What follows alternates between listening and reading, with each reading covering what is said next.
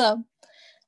So today we're going to be reading, or we're going to start reading Paul's letter to the Ephesians. So you guys could follow me there.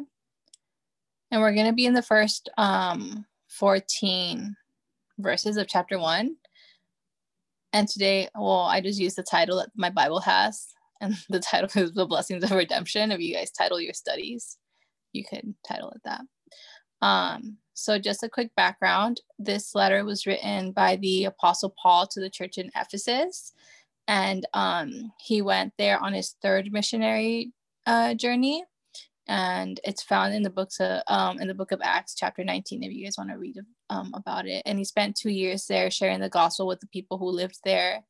And something that I think is important to keep in mind as we read the book is that that Ephesus was the epicenter at that time for the worship of Greek and Roman gods.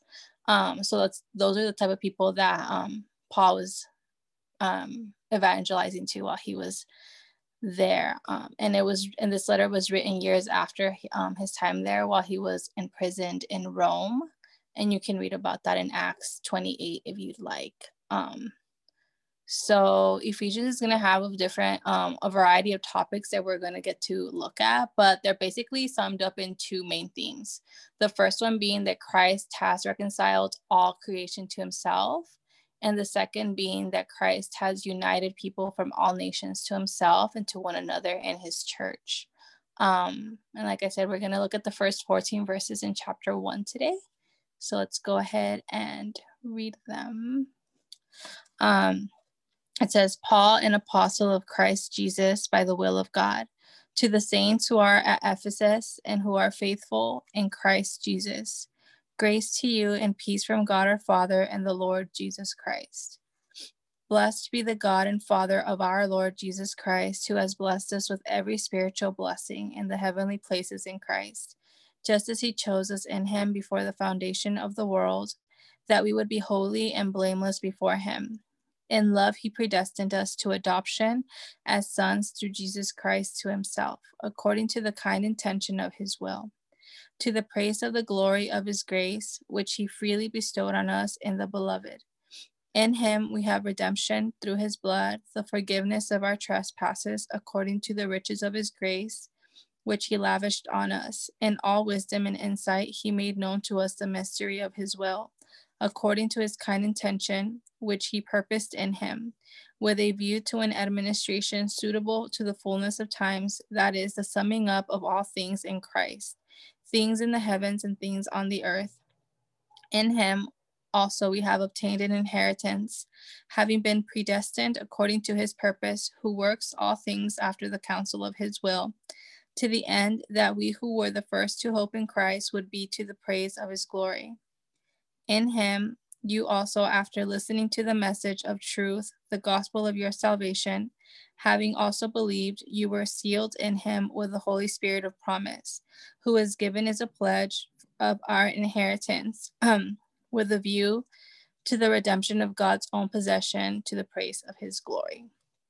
Alrighty, so chapter 1 begins with a really special, poetic style of writing to present to its readers the beauty of what God has done for us in Jesus, and reveals to us that through Jesus, anyone can be adopted into the family of God. And the first two sentences just include a common introduction that Paul included in all of his red letters, and who it was that he was writing to. And verse 3 says, blessed be the God and Father of our Lord Jesus Christ, who has blessed us with every spiritual blessing in the heavenly places in Christ. So we've been given every spiritual blessing in the heavenly places in Christ. So what does that mean? The simplest way that I could think to explain that is that because in Christ, because of his work on our behalf, all of God's blessings have been made ours. The spiritual blessings that this verse speaks of, I'm going to assume, are what can only be given and produced in us through the internal work of the dwelling of God, the Holy Spirit, grants us and pours out from us. So the presence of the Holy Spirit in us, as we'll see in verse 14, is a guarantee for heavenly blessings, which is pretty cool. So verses 4 and 5 say, just as he chose us, in him before the foundation of the world, that we would be holy and blameless before him. In love, he predestined us to adoption as sons through Jesus Christ to himself, according to the kind intention of his will. So we were chosen before the time that the foundation of the earth existed by God the Father. It was his initiating choice that was the primary factor in the redeeming of our soul from sin and death. We played absolutely no role in the deciding of God's mind, of his choosing of us. And there are various views regarding like election and predestination and all of that, but that's a topic for a different day. And I don't know enough about it to share. So the point of this section, I think, is that that it reveals to us that each person that has ever been and ever will be a professing genuine Christian is because they were predestined to be so, resulting in being grafted into the family of God for the purpose of being holy and blameless before his presence. And the cause of his electing of us is love. It was out of love that he predestined us into adoption to be his children through our mediator, Jesus, according to the kind will of his intention. And it's important to I don't want to say like highlight, I don't know if you guys highlight your Bible or not, but love was one of the reasons for our election, but it was for the purpose of our holiness and for the purpose of being blameless before him for his glory. And verse 6 and 7 says, in him we have redemption. 6 says, to the praise of the glory of his grace, which he freely bestowed on us in the beloved. In him we have redemption through his blood, the forgiveness of our trespasses, according to the riches of his grace. So at the end of verse 5 and then continuing into the beginning of verse 6, it tells us that God's ultimate purpose is not just the redemption of our soul, but the praise of his glorious name through redemption. Ultimately, God is, I don't know what the right word is, but his main focus or his glory is above everything else. And that's what he cares about the most. However that may sound to us, or it doesn't matter. Like, his glory is ultimately what matters. And if he will get more glory out of saving us, then that's what he chose to do. Sorry. And he is deserving of that. So regardless if we are obedient to the call or the command to praise him and to worship him, regardless of our obedience to that, the heavens and all of creation are not only going to praise him, but they are going to declare that he is worthy of all worship, he is worthy of all honor, and he is worthy of all reverence. And all of this at the expense of the beloved being his son, by whose blood we have been redeemed. To have the need to be redeemed means that there was need for us to be made free from some form of slavery that we ourselves could not obtain, and that enslavement being sin and death. So it was from these things that Christ has set us free and has given us eternal life, so that even death would lose its grip on us. That's why when the Christian, well, this should be how we should react, but when we're facing death, it shouldn't be grasped or we shouldn't be frozen in fear by the thought of dying. We should be, I don't want to say like looking forward to dying, but dying is literally the only thing that's going to that's going to grant us the ability to go home. At the end of the day, this place is not our home. And I think that the more days that pass by on this earth, the more and more we realize that this isn't it. And this isn't the best that's going to happen. And at the end of the day, like everything that has to do with the life on earth is going to pass. And if our hope isn't in Christ, and if our hope isn't in going home to him, then death is going to be really terrifying. But if our hope is in Christ, and death is only like the next step, or the thing that's the thing that we have to go through in order for us to just go home and not have to be here anymore. And that way, like, and that's how death loses its grip on us. This gift is of no cost to us to receive, but that was of the highest cost for God, who chose to make the gift of salvation freely available to us. It was the shedding of Jesus' innocent blood and his death that made this gift attainable to those that are not innocent or blameless. The innocent and blameless took the place of the sinful and guilty, and atonement was granted through his blood for the forgiveness of our trespasses according to the riches of his grace. God is the only one with the means to be able to afford this type of price tag. And his grace was so immense that he lavished it out. He lavished it on us without hesitation. And he was fully aware that it would be what it would mean to send his only son to be a ransom for our sin, to be the lamb that would be slaughtered for us.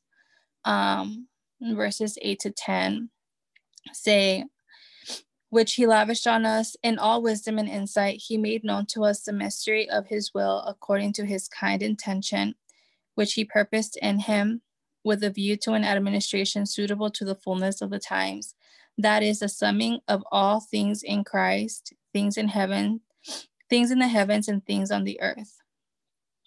So he lavished his love upon us, and it was done in all wisdom and insight that he made known to us the mystery of his will according to his kind intention. And there is no greater kindness in this. He made known to us what was hidden prior, which is Christ, God in the flesh. And Jesus is the culmination of literally everything in all of history. He is not only the one that unites everything together. He is the creator of all things. In the beginning, in Genesis 1:1, it says, in the beginning, like, Jesus was the one creating everything. And he is the one that holds all things together in his hands. In the past, looked to his coming, and the present and the future to come, however long this world exists for, will look back at his work on the cross, because what Jesus did on the cross on our behalf for the glory of his Father to unite us back to himself is the most important and truly valuable event in all of history, because Jesus is a summation of all things, and his is the greatest name of all names. His is going to be the glory forever and ever and ever. Verses 11 and 12 say, also we have obtained an inheritance, having been predestined according to his purpose, who works all things after the counsel of his will, to the end that we who were the first to hope in Christ would be to the praise of his glory. So in Christ, just like we have been blessed with every spiritual blessing, we have also obtained an inheritance that is alone made available to those who have been predestined to be a part of the family of God, according to the counsel of his will. And I think that Paul is speaking of the apostles who were, I think, the first to place their hope in Christ in that sentence, but I could be wrong.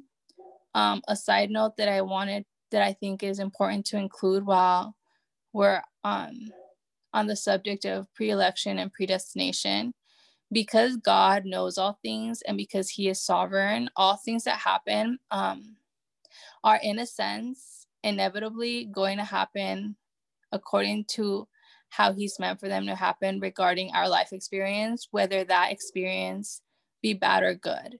And that does not take away the responsibility that we have regarding our life choices.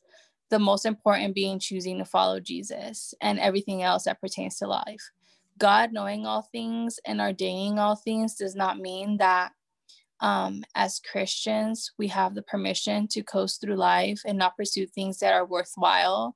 And most importantly, not pursue the making of disciples and sharing the of the good news of Jesus with others. I just thought that was a side note that needed to be included. Just because sometimes when this topic comes up, I've just noticed that there is a temptation to be like, well, if God already knows what's going to happen, and he's already ordained for everything to happen, like, then I don't need to worry about my choices because that's just what God wanted to happen. But that's not the case. We do have responsibility regarding what we do with the gospel and regarding what we do with our day-to-day. And verses 13 and 14 say, "In him you also, after listening to the message of truth, the gospel of your salvation, having also believed, you were sealed in him with the Holy Spirit of promise, who was given as a pledge for our inheritance with a view to the redemption of God's own possession, to the praise of his glory." So when we believed in Jesus as our Lord and Savior, we were sealed with the Holy Spirit of promise. This can either mean that that the Holy Spirit protects and preserves us until we make it home to be with our God, or it could also mean that the Holy Spirit is a sign that we truly belong to God and have been accepted by him as his own. And this gives us an assurance that we indeed are partakers of the inheritance that only belong to the children of God. Either one of these, I think, are possibilities, or both could be right. I don't know. You can decide for yourself. Either way we read it and interpret these verses, the Holy Spirit is the proof that we belong to God the Father because of Jesus' work. And we have been sealed in him until the day that God calls us home. And that's a really beautiful thing. Like, that is one of the best assurances that we have while we're here on earth, that we have been sealed. And because of that, like, there is protection in being obedient and living under the authority of the Lord. And we won't do that on our own. Like, the only way that we'll do that is through the conviction of the Holy Spirit. And that is proof that he is living within you. And that's that does give assurance.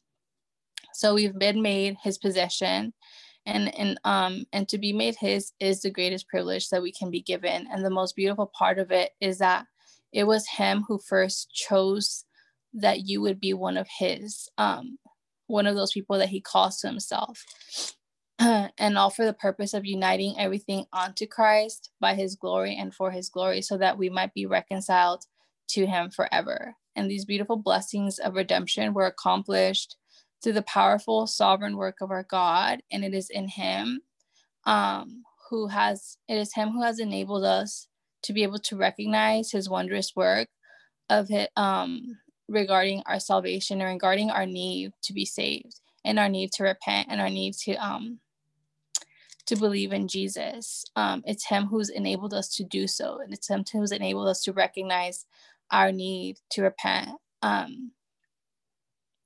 And it's through faith, but it's by faith through grace alone. And that's really beautiful. And in light of these truths, our hearts and our minds should be compelled to live lives that, as Romans 12:1 would describe or encourage us to do, is that we should present ourselves as a living sacrifice, holy and acceptable to God, which is our spiritual act of worship.